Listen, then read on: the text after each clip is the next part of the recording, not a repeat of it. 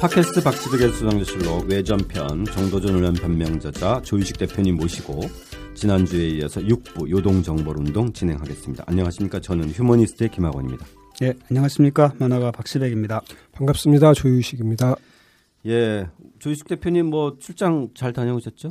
네. 아, 예. 책도 좀 늦게 보셨어요. 그죠? 예, 그렇습니다. 이제 예, 왔습니다. 저희가 지난주까지는 어, 5부까지는 교정지 가지고 했는데 오늘은 이제 책 가지고 하는데 어떠, 어떠세요? 책 뭐 잘 나왔어요. 아주 잘 나왔고요. 특히 표지가 마음에 듭니다. 아, 예. 네. 좋습니다. 그리고 이 정도전원 변명 외전편 나가고 상당히 반응들이 뜨거웠어요. 그 구- 라디오 방송 9시 뉴스 좌담 이런 데 나갔을 때보다도 아, 진짜요? 예, 팟캐스트 듣는 사람들이 이렇게 많은지 몰랐어요. 우리 팟빵 게시판에도 많은 분들이 올려주셨는데 잠깐 좀 한두 분 소개해 드릴게요. 황제 펭귄님이 어, 한 왕조의 망국사에서 느끼는 슬픔과 새로운 왕조의 건국사에서 느껴지는 희망이 묘하게 교차합니다. 어, 정도전편 잘 들었습니다. 이렇게 올려주셨고요. MSA 456님 조선 개국 후에 그 정도전의 이상 세우기는 계속되고 또 이상을 세우기 위한 준비를 위한 여러 분야의 저술 활동까지 대단한 어, 사람이 아닐 수 없습니다. 이렇게 올려주셨고요. 공주별표님도 어, 드라마 정도전의 조재현 씨와 이성계의 유동근 씨 등이 방송을 들으면 진실에 가깝게 만들 수 있, 겠네요 하면서 이 드라마 정도전 출연진이 이 정도전이라는 별명 팟캐스트를 꼭 들어보라고 추천해 주셨어요. 세 분의 호흡도 점점 좋아지네요. 들을수록 빠졌는데요. 어이, 감사드립니다. 송 선생님, 이송 선생님은 중국에 계신 분이래요. 저희 그 팟캐스트 스태프한테 들었는데 그 이벤트에 당첨되신 우수상인가 받으신 아. 분이죠. 예. 그래서 이제 책 발송 때문에 그랬는데 그 중국에서 이제 보내주신 분인데 정몽주 이색 등을 보수파라 하셨는데 고려 왕조를 지키려고 하는 데서 보수파이지만 이들도 고려 왕조 내에서는 개혁하자는 온건 개혁파이지 단순한 보수파는 아니죠. 이렇게 의견까지 그렇죠. 달아주셨네요. 예. 그렇죠. 이 뭐 동의합니다. 이 어쨌든 이 이분들도 전체적으로는 이제 그 고려 왕조에 대한 하나의 개혁파였지만 저희가 나중에 보수파 혁명파로 나눴을 때는 자연스럽게 이제 조선 그 개국의 관점에서의 어떤 보수적이었다는 뜻으로 쓴 거죠, 그렇죠? 예, 예, 그렇죠. 이외에도 여러분들 호위무사님도 올려주셨어요. 정도전 드라마보다 이 방송이 훨씬 재밌어요. 같이 보면 훨씬 더 재미있겠죠. 이 정도전 이 스탭들이 보면 좀 질투하실 말인데 어, 아무튼 정말 감사드립니다. 시백 화백님이 저희 지난주에 정도전의 변명을 읽고 이 문장이 정말 어, 멋지다 이래서 구입하신 또 분들도 어, 인터넷에 많이 올라오셨더라고요. 네이버 블로그의 얼음별이라는 분은 기자 출신이라 그런가 사료들 즉 팩트를 중심으로 사건을 설명하면서 사건의 현장을 중계하는 듯한 문체는 머릿속으로 사극의 장면을 상상하며 따라가게 만든다. 아, 이런 또 극찬을 음, 보내주셨는데요. 아무튼 여러분들 정말 어, 감사드립니다. 자, 오늘은 11막 어, 요동정벌운동이죠. 자, 이 14세기 말 고려에서 조선 개국 시기의 동북아 정세가 상당히 좀 변화된 급변의 시기였어요. 그죠? 뭐 몇백 년에 한 번 나오는 엄청난 격변 시기죠. 예, 예, 예. 자, 이 요동정벌의 사실상 이제 시대적 배경이잖아요. 이때 급변의 시기. 이 당시의 동북아 정세 변화에 대한 얘기부터 좀 시작해 볼까요, 조 대표님? 예. 예, 지금도 뭐 이 만주에 대한 그 향수 이런 것이 있지만 네. 몇백 년 전인 고려 말 조선 초에는 더 있었겠죠. 그리고 그때까지만 해도 이제 요동을 가장 오래 차지하고 있었던 것은 이제 한민족이었고 그런 상황에서 이제 원나라가 망해가면서 요동이 무주공산 상태로 넘어가고 명나라는 아직까지 제대로 권력 기반이 안정되지 않고 이런 상황이었기 때문에 이성계 때부터 요동 회복에 대한 시도가 여러 번 있었죠. 그런 연장선상에서 이 정도전의 요동 회복 운동이 이해되어야 될 것 같습니다. 그렇죠. 위화도 해군도 사실 그런 예. 배경에서 나왔는데 그 명나라를 만든 주원장도 빈농 출신이라면서요? 빈농일 뿐만 아니라 뭐 또 일자무식, 예. 아, 빈농이라는 점도 그렇지만 일- 중국 역대 평민 출신 황제가 둘인데 네.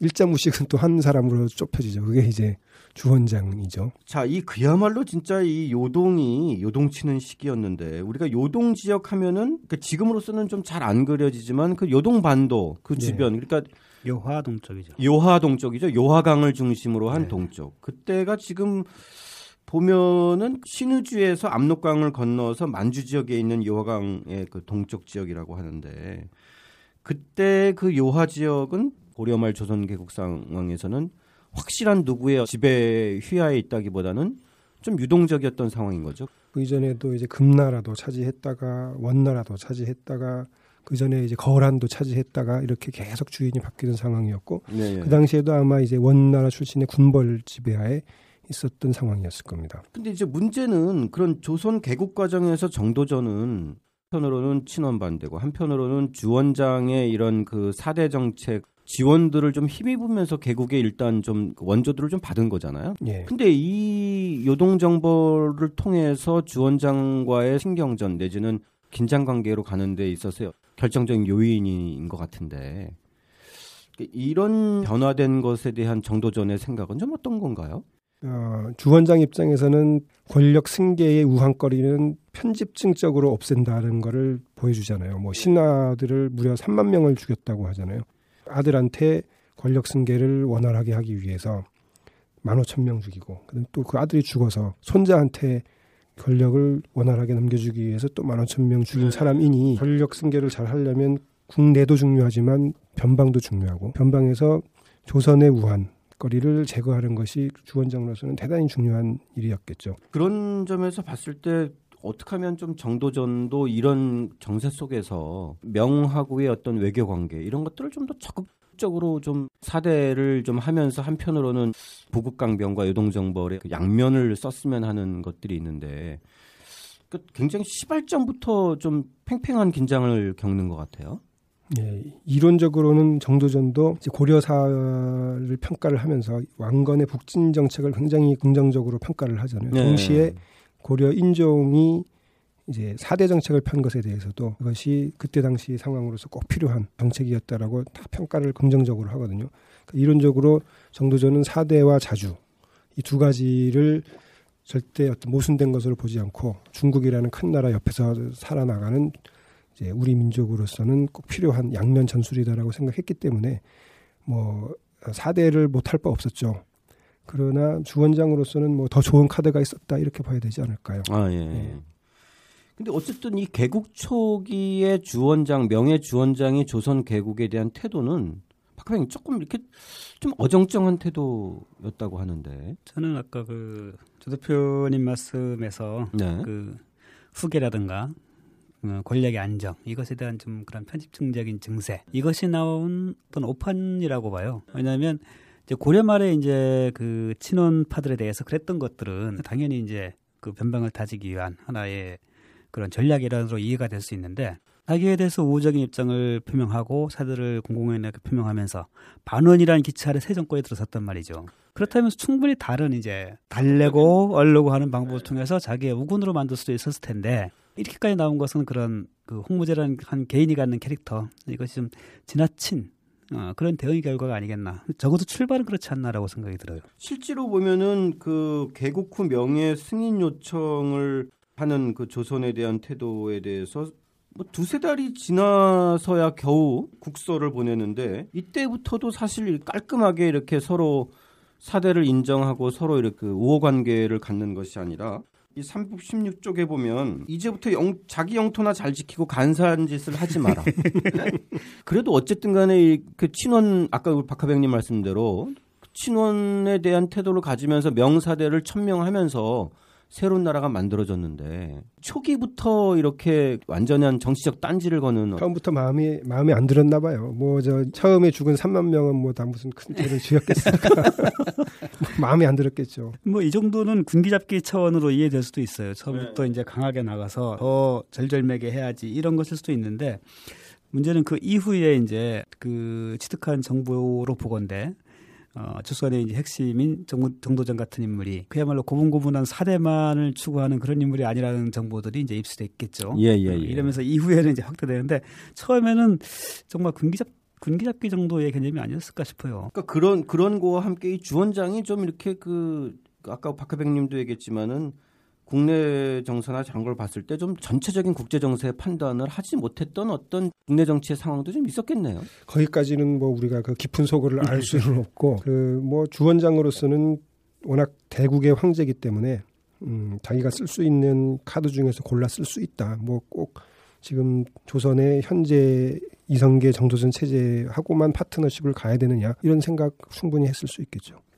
그래서 정도전이 진, 이 사은사로 직접 중국에까지 가서 이 태조의 답서인 국서를 전달하고 돌아오는 과정에서 이 사내관에서의 정도전의 이 멘트 이것도 나중에 좀 문제가 되는 그렇죠. 거잖아요, 그렇죠? 네. 예. 그러니까 어쨌든 틀어지면 한 판 붙을 수도 있다. 뭐잘 되면 좋지만 잘 안 되면 우리도 한판 할 수 있다라는 취지의 그런 네. 정도전의 어떤 그 당시 태도는 어땠을까요? 근데 이거는 어쨌든 그 고려 말부터의 상황을 그 정도전을 위시한 조선의 제가들이 쭉 경험을 했잖아요. 네. 고려 말에도 사실상 어, 주원장이 요구하는 것 자체는 상당히 말도 안 되는 것들이 많았고 네. 그야말로 엄포와 협박 위주고 이런 것들이 쭉 이어져 왔는데 조선이라는 세나라가 건국되고 나서 아까 방금 인용을 했듯이 예. 그 조선을 인정하는 멘트 자체도 아주 그냥 약간 염장지른 형태의 멘트로 들어오고 예. 결코 우호적이지 않은 모습을 보인단 말이죠. 어, 그런 경우에 이제 정도 정도전 입장에서는 사대라고 하는 원칙을 세웠을 때그 예. 이전까지 쭉 해왔던 주원장의 행태를 보건데 이게 이제 정말 쉽게 사대 관계가 형성되지 않을 것이라는 느낌을 받았지 않았겠나. 또 보면 이성계의 답서를 보면 316쪽에 보면 신은 처음이나 마지막이나 한결같이 대국을 섬기는 성의를 다하며 억만 년을 두고 언제나 축복하는 정성을 바치겠습니다. 뭔가 이렇게 문제의 여지가 있는 건가요? 프로토콜이었다고 봐야 되지 않을까. 이 정도의 표현 당연한 거고 그렇죠. 예. 근데 이제 이런 것에 대해서 그렇게 만족스럽지 않은 거였잖아요. 그렇죠? 너무 당연한 거니까 만족을 못 하는 거죠. 자기 입장에서는. 또 뭐 다 알지 않겠어요. 이렇게 이제 공, 그 외교 문서에는 써놓지만 이제 실록상에 이제 이성계와 신하들이 얘기할 때는 저 주원장이 말도 안 되는 걸 가지고 트집 잡고 예. 난리를 친다라고 다 이제 얘기하잖아요. 그러면서 국서에만 이렇게 쓰고 있다는 거를 뭐 주원장님들 왜 모- 모르겠어요. 그리고 그 세계는 또 고수들의 세계이기 때문에 음.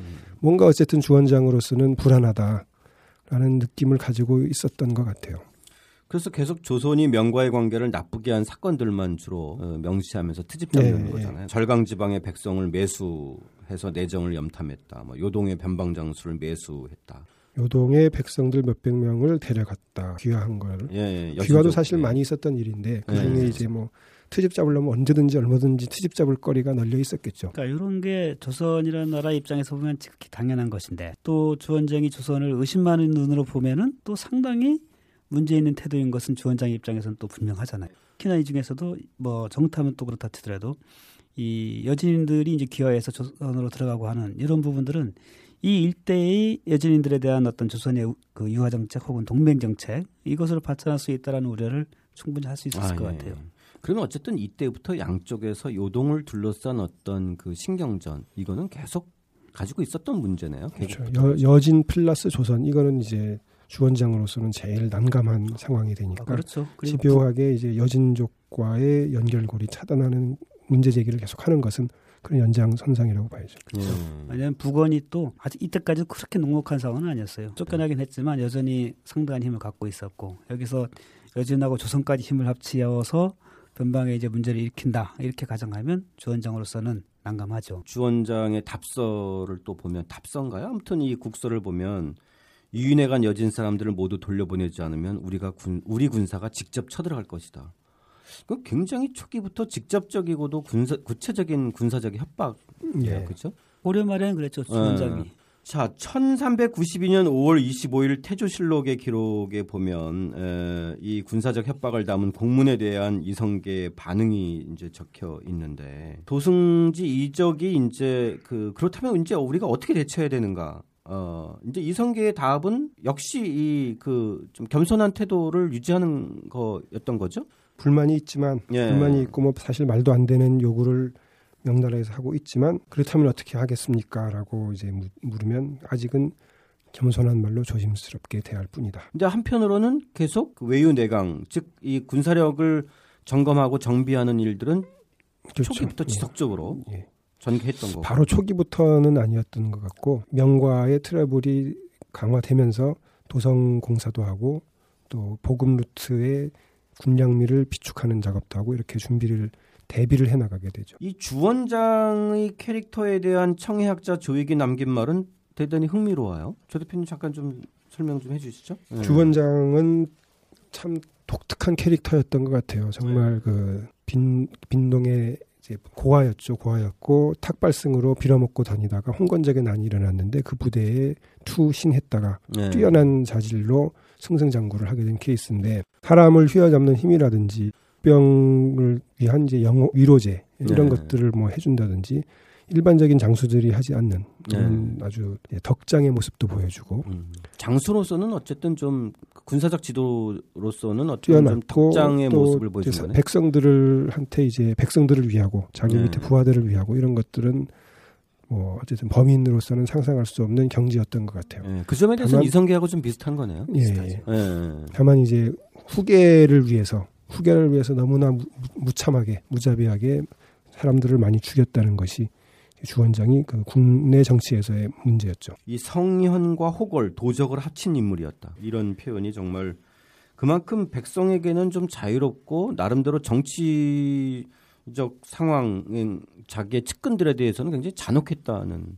자, 이 조선이라는 국호 개정과 관련된 이야기를 잠깐 좀 다뤄보겠습니다. 개국편에도 저희가 좀 다뤘는데 조선과 하령 두 가지 안을 명예 예, 수도에게 이제 보내서 선택해줄 선택해줄 것을 청한 거죠. 예. 화령은 이게 어떻게 해서 나온 건가요? 화령이야 이제 뭐 그냥 이성계 고향 동네 이름이죠. 아, 예, 예. 고향 동네 이름으로 하, 하겠습니까? 조선으로 하겠습니까? 그럼 당연히 답은 이제 조선으로 하는 게 뻔하니까 사실상 이제 형식적으로만 두 개를 보내고 하나를 조선이라고 정해서 보낸 거고 만약에 그때 주 원장이 니네, 니네들 한번 고생 좀 해봐라 그러고 화령하고 찍었으면 난감했겠죠. 예. 그럼 이 조선이라는 국호를 그 처음에 정하게 된 어떤 그 배경이나 이 조선이라는 국호는 누가 주창한 건가요? 그건 이제 기록에 없는데 국호와 관련된 설명이 유일하게 이제 그 시기에 나와 있던 것이 이제 정도전의 저서죠. 그런 걸로 봐서는 이제 뭔가 정도전의 역할이 있지 않았겠는가라고 당연히 생각이 되고 그 조선이 이제 고조선이죠 결국 고조선의 이름을 따온 것인데 고조선은 그설그 창립 연대도 창립 연대도 당요 그러니까 요순 시대와 버금가고 그다음에 정전제 그러니까 정도전이 추구했던 그런 이제 이상적인 이상적인 토지제도. 토지제도 네. 경자유전의 정전제를 실시하고 있었던 즉 그 역사적인 뿌리나 또는 어떤 그 인- 이상 정치를 구현한 점에 있어서나 중국하고 비교해서 하나도 뭐 꿀릴 게 없는 훌륭한 선조의 나라 이름이 이제 조선이죠. 그런 내용을 후에 이제 정도전이 중국의 사신으로 갔을 때 시로 지어서 이제 얘기하기도 하고 그러거든요. 네. 그런 것으로 봐서 뭐 정도전과 상당히 관련이 있을 가능성이 있는 것 같습니다. 조 대표님은 정도전일 가능성이 높다고 썼어요, 그죠? 좀 다른 가능성이 특별히 없으니까. 근데 이, 정말 이 주- 중국과 다를 바 없다. 그러니까 이제 시작도 그렇고 그 다음에 어떤 제도나 문명이나 이런 뭐 네. 이념이나 이런 것도 그러면은 중국의 입장에서 봤을 때는 좀 견제하고 좀 화낼 일은 아니었었나요? 근데 오히려 그런 면도 있죠. 그 네. 일만 조선이 사례가 있어서 오히려 이제 이쪽에서 한 수 접고 그들의 문명을 받아들인 이런 측면도 이해될 소지가 있죠. 아, 예, 예. 뭐 그런 식으로 또 이렇게 설명을 했을 네. 거고. 죠 네. 자, 이 정도전의 외교 정책 어쨌든 사대 외교는 기본인 거잖아요. 그죠? 그 사대 외교의 기본적인 성격을 좀 잠깐 좀 정리 좀 해 주시죠. 어떻게 정책을 쓰느냐의 문제일 것 같아요. 네. 조선에서도 이제 초기에 이성계나 정도전이 얘기하는 사대는 보면 뭐 그 너무나 현실주의적인 정책이라는 것을 쉽게 알 수가 있, 지 않습니까? 예, 그 예. 외교 문서에는 최대의 이제 공, 그 공경하는 언어를 쓰지만 실록상에 보면은 뭐 아주 적나라한 현실주의적인 접근을 얼마든지 확인할 수 있는데 후기에 오면 그것이 그런 차원이 아니라 정말 어떤 이념적으로도 뭐 이데올로기화된 모습을 이데올로기. 보이죠. 아, 이데올로기화돼서 그 중국에 어, 어찌 감히 예, 예. 어디다 대고 중국 그 반항을 하느냐 이런 것을 중국이 아니라 우리 권력자들과 선비들의 입으로 얘기를 하게 되기 때문에 그건 상당히 이제 다른 모습이라고 봐야 될 것 같아요. 그때는 거의 충효에 준하는 그런 그렇죠. 된 거죠. 근데 이때만 해도 우리 조 대표님은 이, 그 이 당시에 그 명과 조선의 사대 외교에 대해서 강대국에 대한 약소국의 무조건적인 종속이 아니라 대국과 소국이 예로 상이, 상호 존중하는 봉건시대판 평화공정책이다. 이렇게 설명했어요. 네, 당시의 정책은 그랬다고 볼 수 있을 예. 것 같습니다. 박후백님 좀 어떤 이조 대표님의 의견에 대해서? 예, 뭐 전적으로 동감합니다. 아, 예, 예. 굉장히 오늘 굉장히 편하게 가시려고 지금 작정하고 나오신 것 같아요. 자, 이 조선의 외교 정책을 기초한 것 역시 정도전인 거죠, 그죠? 저 초기에 예, 뭐 모든 기본 정책을 정하는 과정에서 직접 예. 중국에까지 가서 설득하고 이러면서 일면 4대 일면 자주 이러한 그 외교 정책의 기본을 정도전이 세워 나갔던 것 같습니다. 조 대표님이 쓰신 거에 보- 보면 이 경제문과 별집에 나온 이 사례들을 인용하면서 한편으로는 이 사례지만 한편으로는 좀 그 자주적인 부강병의 기를 확실하게 좀 이렇게 정도전이 가지고 있었다 이렇게 좀 피력해 놓으셨는데 이이두 가지를 병행한 정도전의 어떤 그 외교 정책의 기본 방침이나 이런 것들을 좀 한번 좀 얘기를 좀 해주시죠. 예, 그 정도전이 북진 정책과 그 고려 태조의 북진 정책과 고려 인종의 사대 정책을 둘 다 아주 높이 평가하는 것으로 뭐 극명히 드러난다고 생각을 합니다. 또그 자신의 모습에서도 그렇고 이성계와 정도전이 사대도 하고 전쟁 준비도 하잖아요. 동시에 그런 모습들은 뭐 아주 현실적인 어, 모습이고 오히려 이제 어, 그 중에 어떤 하나에 빠져서 절대로 그 나머지는 안 된다라고 하면서 백성들이 너무 그 참 어려운 맞습니다. 상황을 초래한다든가 이랬던 것이 뭐 좀 오히려 비상식적이고 네. 당시로서 뭐 지극히 상식적인 대응이었다고 봅니다. 그러니까 아까 저희가 뭐 말씀드렸지만 후기로 넘어가면 이제 거의 이데올로기적인 어떤 충효의 관계로 인해서 현실적인 것까지 완전히 그냥 어, 이렇게 넘어갔던 측면이 있었는데 그렇다면은 팟캐스트 이 광해편에서도 다뤘던 이 광해의 실용적인 외교 노선과 이 당시 정, 정도전의 외교 정책과의 어떤 좀 그, 그 일맥상통한 측면이 있지 않을까요? 어떤가요, 박혜빈님? 그렇죠. 그러니까 네. 계속해서 쭉 말씀들 하시지만 이 시기의 사대라고 하는 것은 어차피 당시 이제 정도전도 그렇고 당시의 유학자들은 이게 성리학을 받아들인 이제 유학자들이기 때문에 네. 사대라고 하는 건 그 이제 자신들의 이념으로부터 당연히 도출되는 것인데 문제는 어, 이들의 사대가 그야말로 조선이 현실에 기반한 현실주의, 실용주의적이고 현실적인 그런 네. 의미의 사대였더라는 거죠. 그렇기 때문에 우선 이제 사대라는 그 노선 자체가 중요한 게 아니라 어, 우선 나라의 안정과 백성의 안정 그렇죠. 어, 네. 이것이 이제 우선적인 것이기 때문에 이 당시의 사, 사대라고 하는 것은 진날 방금 말씀하셨던 광해군의 그런 어, 중립 외교 노선 이거가 이것과 그대로 통한다고 볼 수 있을 것 네. 같아요. 자, 1393년 7월에 이 사신 이념이 명황제에게 몽둥이로 거의 죽을 정도로 맞는 사건이 발생했는데 정말 그 굉장히 드문 사건이고 사건의 이그 이 그 발생이나 사건 양상도 좀 그 이해하기 힘든 거예요, 그죠? 예, 황제가 직접 몽둥이로 차신을 네. 그것도 죽도록 팼다. 참 요즘 같으면 이건 힘들죠. 거의 뭐 있을 수 없는 그죠? 그 국제적 폐륜 그렇죠. 네, 외교 행위인데. 관계에서 있을 수 없는 거고 네. 심지어 이제 우리나라로 돌아올 때 말을 주지 않아서 그. 맞은 몸으로 걸어서 왔다는 거 아닙니까? 예. 도대체 뭔 일이 있었길래 이렇게 황제가 직접 몽둥이로 죽도록 패는 일이 벌어진 거죠? 기록에는 이제 꿇어앉지 않고 네. 머리만 구부렸다 이렇게 되어 있는데 예. 뭐 어쨌든 그 인사하다가 약간 마음에 안 들었던 게 있었던 모양이죠. 이, 이 당시 주원장은 그러니까 뭐 대외적으로나 내부적으로나 그 이렇게 감정적으로 상당히 격했던 시기였나 봐요. 근데 보니까 이제 조선에 대해서 예. 마음에 그 계속. 처음에 시작했던 것처럼 제대로 군기를 잡아야겠다고 생각을 하고 있었고 예. 시비거리야 뭐 자기가 만들면 되니까 그 음. 자세도 뭐 그렇게 큰 문제겠습니까? 다만 어, 자신의 그런 의도를 음. 관철하기 위해서 이념이라고 하는 이 사신을 희생양 삼은 거지 거겠죠. 예. 지금 지금 들어도 황당하고 그런데 당시에 이 중국에서 그 장면을 직접 목격했던 주원장의 신하들과 또 그 얘기를 전해 들은 조선의 조정에서 얼마나 이 사건으로 싸해졌을지가 뭐 그렇죠. 충분히 예. 짐작이 되죠. 그것만이 아니라 또 사신 입국도 금지시키고 요동 출입도 금지시키고 이것을 조 대표님은 조선의 요동 정벌 분위기에 대해서 대비한 일종의 경고 메시지다 이렇게 이제 말씀하셨는데 그때 이슈는 사실 하나였으니까 요동을 둘러싼 명과 조선의 갈등이라는 이슈 하나였으니까 이때 주 원장이 보여줬던 모든 이런 그 격한 행태들은 조선에 대한 계속되는 이제 협박, 공갈, 경고 이런 거라고 봐야죠.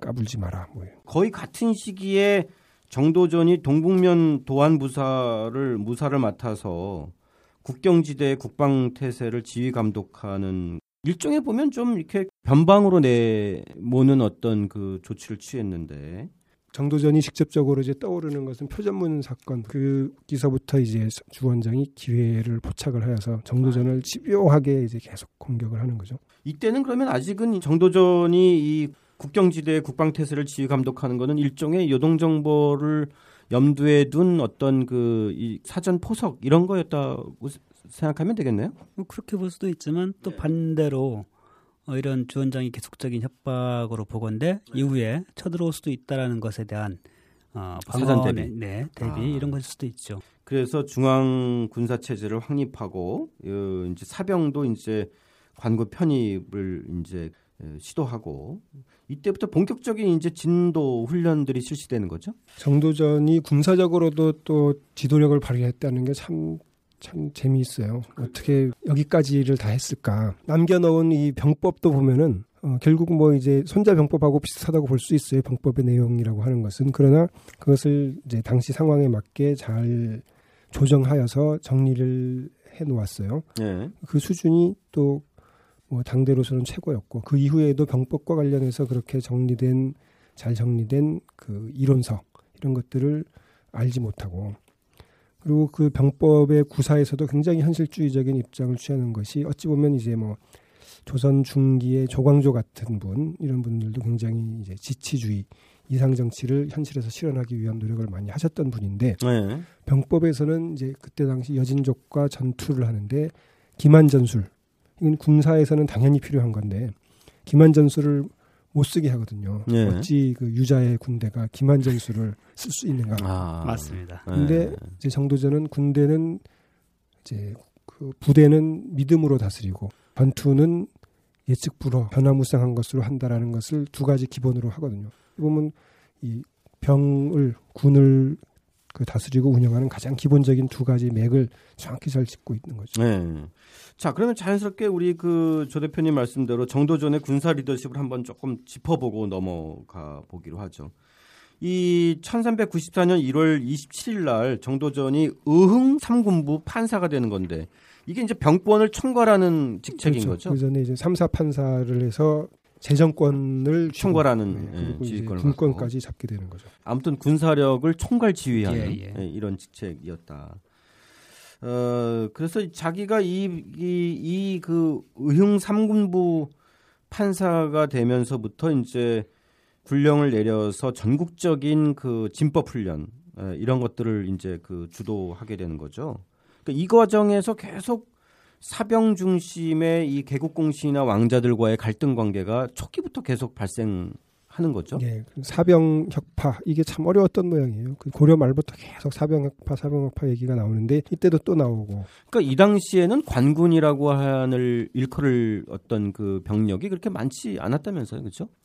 예, 실, 체를 뭐 정확히 알 수 없으나 연구에 의하면은 최대 한 천 명 정도로 보는 연구가 있었어요. 아, 관군 전체를 관군 숫자 천 명.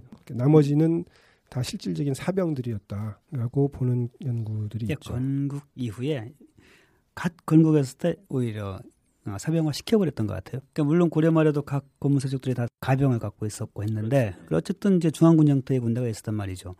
근데 조선을 건국하고 나서 가장 중요한 것은 이 군사 부분을 틀어줘야 줘야 하는 거기 때문에 주요 왕자라든가 이제 이런 사람들을 각 뭐 전라도, 경상도 이런 식의 어떤 절대사로 군, 예 절대사로 네. 파견하면서 이들이 이제 그 왕자들의 약간 사병화되는 이런 네. 경향성을 갖게 된 거죠. 자연스럽게 자기 휘하에 있으면서 예, 예. 그러니까 처음에는 자기 세, 자기 세력으로서 이렇게 좀 관리하고 있었던 거죠. 그렇죠. 그러니까 음. 처음에는 이 혁명 세력, 그 조선의 건국 세력들이 자신의 보호를 위해서 여기 혁명의 보호를 위해서 이와 같이 오히려 약간 사병화를 좀 촉진시켰다라고 한다면 어쨌든 이제 나라가 세워진 이후에는 이거 자체가 또 다른 위험 요인이 되니까 제대로 이제 중앙군화하는 어, 이런 필요성이 제기가 됐, 겠죠 네. 그래서 이성계와 정도전이 계속 서로 논의하고 합심해서 이 전국적인 군사력 강화, 중앙 집중적인 에, 군권 확립 이런 것들을 노력을 하는데 흥미로운 거는 7월에 정도전이 전국적인 쇠모기 동원령도 내리더라고요. 뭐 금모기 운동 비슷한 거 아닐까요? 그러니까 예. 야, 깨딱하면은 명나라하고 한판 붙을지 모르겠다. 그러니까 있는 거 쇠붙이 다 모아서 무기도 만들고 또 도성도 다 쌓고 지금 있는 그 서울 주변의 그 도성 남산을에서부터 이렇게 돌아가는 그 도성도 그때 당시에 연 인원 1차에서 한 10만 또 2차에서 한 20만이 동원돼서 쌓았다고 하거든요. 대단한 인원이 전국적으로 비교적 단기간에 동원되어서 쌓은 성인데 군이나 역이나 뭐 이게 다 일맥상통하는 거니까 이 정도의 동원력을 가진 가졌다면 그때 당시에 이제 그 정도의 인원을 군사화할 수 있는 능력도 갖추고 있었다고 봐야 될. 그러니까 이 전국적인 세모기 동원령은 사실 실효성도 필요하지만은 어떤 좀 긴장감, 예. 그죠? 전국적인 어떤 분위기 조성 이런 것들이 상당히 그 유효했던 거겠네요, 그죠? 술도 먹지 말라고 하고 그때 맞아요. 금주령도 내린 네. 거죠. 예. 음. 자, 이러한 일련의 과정들이 요동정벌로 향했다. 이렇게 평가할 수 있는 건가요? 저는 이때까지는 좀 그런 측면보다 주원장이 계속적인 협박과 압박과 이런 것들 속에서 주원장 명나라와의 일전은 가능할 수 있겠다, 일전은 있을 수 있겠다라고 판단을 했을 것 같고 이에 대한 대비적 측면이 오히려 좀 더 크지 않았을까. 그러니까 아까 말씀하셨던 건국한 주선의 기틀을 바로 하고 군사적으로 이제 중앙 집권화를 도모하는 것과 동시에 어쨌든 외부의 침입에 대해서 이에 대해서 이제 나라를 지켜내 지켜내야 될 수 있는 그런 환경의 조성 이런 측면이 좀 더 크지 않았겠나라는 생각이 들어요. 네. 조 대표님 좀 네, 어떠세요? 저도 뭐 그런 상호작용 속에 있었다고 봅니다. 당시에 주원장이 뭐 여러 가지 무리한 요구를 다 하는데 아무리 사대를 한다고 해도 그걸 다 이제 받아들이고 이렇게 하면은 그 뭐 국권의 실추, 왕권의 실추 이건 이루 말할 수가 없었겠죠. 하기 때문에 한판 붙을 수도 있는 그런 준비를 한다는 것은 뭐 그때 당시에 누가 그 정권을 잡고 있었건 필연적인 과정이었다고 봅니다. 그렇죠. 그래서 뭐 부유층의 과소비 금지 조치도 내리네요. 이성계가 그죠? 예. 그러니까 비단이나 금은 장식품 같은 것들을 에, 사용하지 못하게 하는 것. 지금 이제 조 대표님 말씀하셨듯이 11월에는 또 금주령도 내리고 이 금주령과 제 관련해서 재미있는 대목은 이 당시에도 이 음주하고서 말 타고 가서 나오는 사고들이 꽤 있었다. 네. 예? 뭐 이성계 임금 이성계하고 술 먹고 태조의 생일을 축하하는 주연에 고려 대상 출신이 술 먹고 집에 가서 집에 갈 때 말 타고 가다가 떨어져서 죽어버렸어요. 큰 사건이죠. 그러니까 이제 태조가 제발 술 먹고 말 타고 가지 마라. 그래서 중신들한테 다 이제 가마를 내리죠. 가마꾼을 줬다는 얘기는 없는 거 보니 음. 가마를 실제로 썼는지 는 모르겠어요. 이 당시에 그러니까 요즘 식의 상상력을 따지면은 대리기사들이 대리가 말타 주는 거 있을 텐데 참 사실 많은 상상을 하게 해요. 왜그 그렇죠. 종들이 기다리다가 가마를 태우고 갔을 수도 있을 텐데 대감들이 혼자 말 타고 가다가 떨어져 죽었을까? 습관인가요? 그죠? 근데 누가 고삐는 잡아주지 않았을까요? 음. 그만큼 취했을 수도 있겠죠. 근데 사실 말은 또 이게 그 대리기사가 있다가 태워서 뒤에 타오는 거는 좀 모양새도 안 나오고 그렇죠. 그죠? 예, 자기가 정말 멋있게 타고 가야 이게 평상시처럼 뽀대가 나는데 안, 안장도 되게 1인용이고. 그쵸 1인용이고 예. 또는 당시에도 이렇게 술자리가 너무 늦어지면 이제 하인들한테 오히려 좀 미안하니까 집에 먼저 들어가서 자라 말 내가 타고 갈게 뭐 이런 게 또 이제 에티켓이 아니었는지 예, 아니, 그랬을 뭐, 없어요. 제가 보기에는 습관인 것 같아요. 예. 그래서 이때만 해도 뭐 이를테면 여성들도 마찬가지고 여건만 되면 다 말을 탔어요. 예. 근데 뭐 술 좀 먹었다고 해서 종이나 누가 말을 몰고 감히 자기 말을 몰고 자기가 뒤에 이렇게 허리 붙잡고 간다는 것 자체가 사실 좀 쪽팔리는 일 아닐까요? 근데 저 그러니까 제가 보기엔 고삐는 잡았을 것 같다는 거죠. 견마잡이도 없이 그냥 말을 타고 갔다 재상이 그건 좀 상상하기 어려운데 예. 자, 이 정도전의 병법 진보 저서인 그 진법 이야기 좀 한번 해보죠. 이 세종 때 변계량이 그 이 조선 3대 진법서 중 최고다. 예. 예. 이런 얘기를 한- 했다고 그 하는데. 내용을 보면은 아주 뭐 정말 정도전 특유의 그 필치로 아주 간단 명료하게 쉬운 그 글로서 잘 설명을 하고 있어요. 그 아까도 말씀드렸습니다만 내용은 이제 손자 손자병법과 그 유사한 그런 내용들인데 핵심들을 잘 짚고 병은 믿음으로 다스리고 전투는 기계 기계로서 한다. 이두 가지로 집약되어 있죠. 예. 그 조선 3대 진법서를 하면은 정도전, 이재현, 하륜. 하륜도 그 예, 예. 진법서를 썼네요. 예. 예. 자, 여기 보면은 뭐 장수가 사조를 어루만지는 다섯 가지 은혜, 뭐 장수가 전쟁에 임하여 살펴보아야 할 세 가지. 이런 것들이 상당히 정말 그 조 대표님이 얘기했듯이 조선 시대판 손자병법 뭐 이렇게 얘기할 정도로 예. 어, 그 원리가 대략 좀 비슷하고요. 그, 배- 그 병을 위해서는 정말 모든 것을 다 바치고 병이 먹을 게 있고 아, 먹을 게 없고 자기가 먹을 게 있으면 장수는 먹을 것도 넘겨주고 옷도 벗어주고 다 이렇게 해야 된다는 거고 아주 구체적인 그런 지침들이 명료하게 되어 있음과 동시에 이제 좀 게릴라전적인 그런 강할 때는 피하고 약할 때 치고 이러한 것들이 쭉 정리가 되어 있죠. 보면은 이 적을 상대할 때 반드시 피해야 할 여섯 가지도 나오는데 이거 읽어보면은 사실 전쟁할 일이 없을 것 같은 피할 게 너무 많더라고요 보니까 네? 기다렸다 기다렸다 그 강한 적이 잠시 이제 그 방심한 틈에 싸워야 되는 거죠. 예. 아 근데 정말 진짜 이 정도전은 언제 이렇게 병법을 연구했는지 이 가만히 여기 서술된 걸 쭉 보니까 네. 이 병법을 가장 잘 활용한 인물이 진날 이방원이 아니겠나. 아 그러네요. 이방원이 이 정도전의 이 그 병법을 몰래 음. 상당히 탐독하지 탐독하지 않았나 싶을 정도로 정도전은 또 병법을 썼을 뿐만 아니라 이 선비들 중에서는 참 예외적으로 말 타고 활 쏘고 사냥하고 이런 것도 참 좋아했고 예, 자기 제일 큰 취미가 그거라고 얘기했을 정도니까 예, 문무겸전이 그 시절에 아주 잘 되어 있었던 거죠. 자, 그러면서 자연스럽게 우리 이방원 얘기를 좀 잠깐 넘어가 보죠. 정도전에게 사실 그 결정적인 계기가 찾아온 것이 1394년 6월 1일 날 태조 어, 이성계가 이방원에게 이제 명예 사신으로 갈 것을 명한 거잖아요. 예. 자, 이 과정 잠깐 우리 박하백님 좀 설명해 주시죠. 우리 그 개국편에 좀 다룬 것 같은데. 예. 어, 이와 같이 하여튼 전개된 상황에 대해서 어, 좀 이제 책임감 책임 있는 사람이 와가지고 해명할 것을 요구를 한 거죠. 그러면서 조원장은 이제 왕자들 중에서 큰 아들이나 둘째 아들을 보내라 이렇게 요구를 했는데 태조가 가만히 생각을 해보니까 큰 아들은 술 마시다가 이미 죽은 상태였고 예, 소주 먹다가 죽었다면서요? 그렇죠. 막걸리 아니고 소주. 이 둘째 아들은 뒷날에 이제 정종이 되는 방과인데요. 친구는 좀 사람은 참 착하고 담백한데 어, 이렇게 황제 앞에 나가서 조리 있게 말을 하거나 할 수 있는 그런 제목은 아니라고 판단하면서 그 동안에는 그렇게 가까이 대해주지도 않았지만 어쨌든 재능 있는 이방원한테 어, 명한다기보다도 좀 부탁을 하게 되죠. 그러니까 이제 태조의 입장에서 사실 어쩔 수 없는 또 그 어쩔 수 없는 선택이죠. 선택이에요, 그렇죠? 예. 이방원을 견제하면서도 네. 이방원밖에 없는 어떤 상황인데 사실 이 이때의 선택이 어떻게 보면 그 이방원의 정치적 입지를 결정적으로 올려줬던 어떤 계기가 되지 않았나요? 날개를 달아줬죠. 예.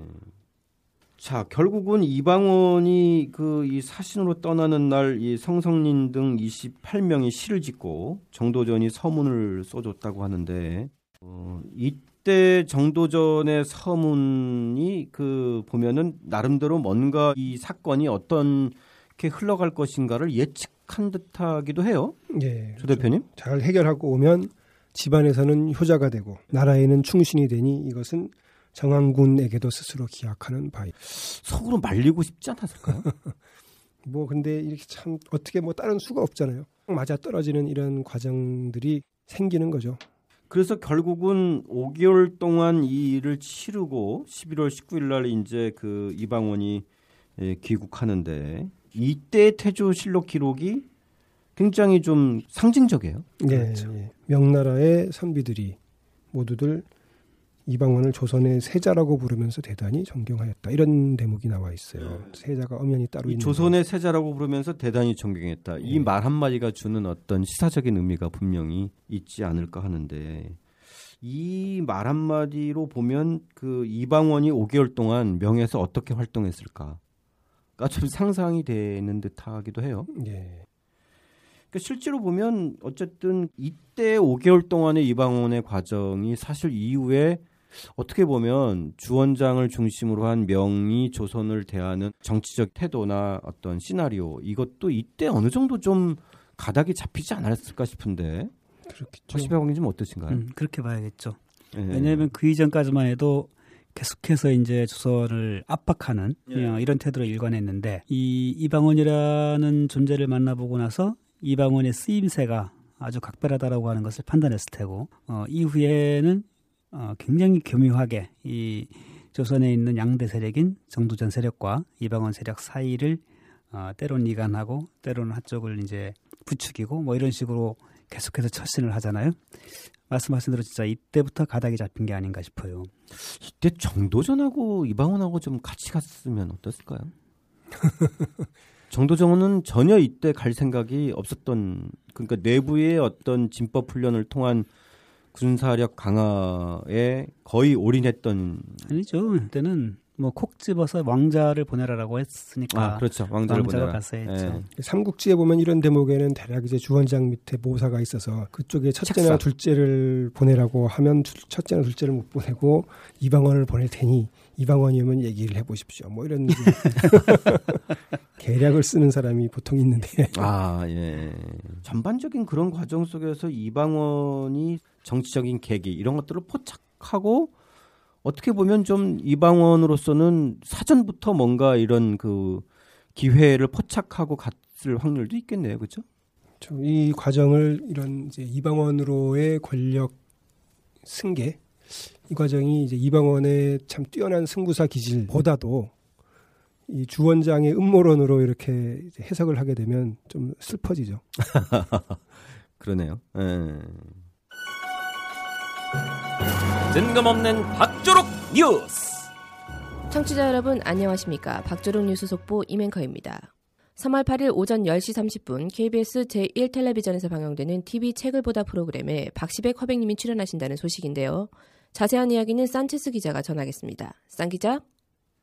150만 명의 독자와 200만 명의 팟캐스트 청취자의 선택을 받고 있는 대하 역사만화 박시백의 조선왕조실록이 국내 유일의 공중파 방송 독서 프로그램인 TV책을 보다의 선택을 받았습니다.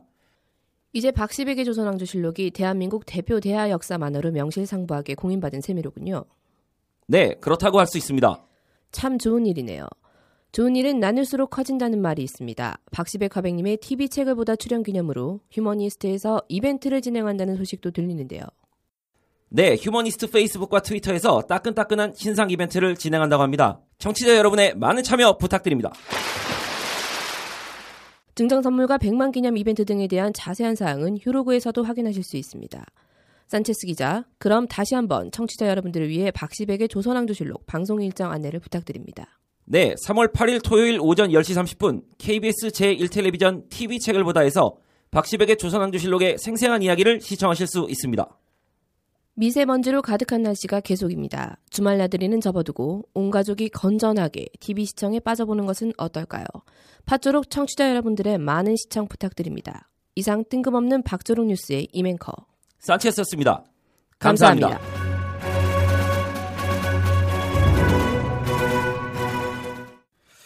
자, 그러면 오늘 어, 이 이방원이 명예 사신으로 어, 갔다 오면서 정치적인 입지를 강화하고 그 이제 새롭게 부상하는 예, 요 시기까지 다루고요.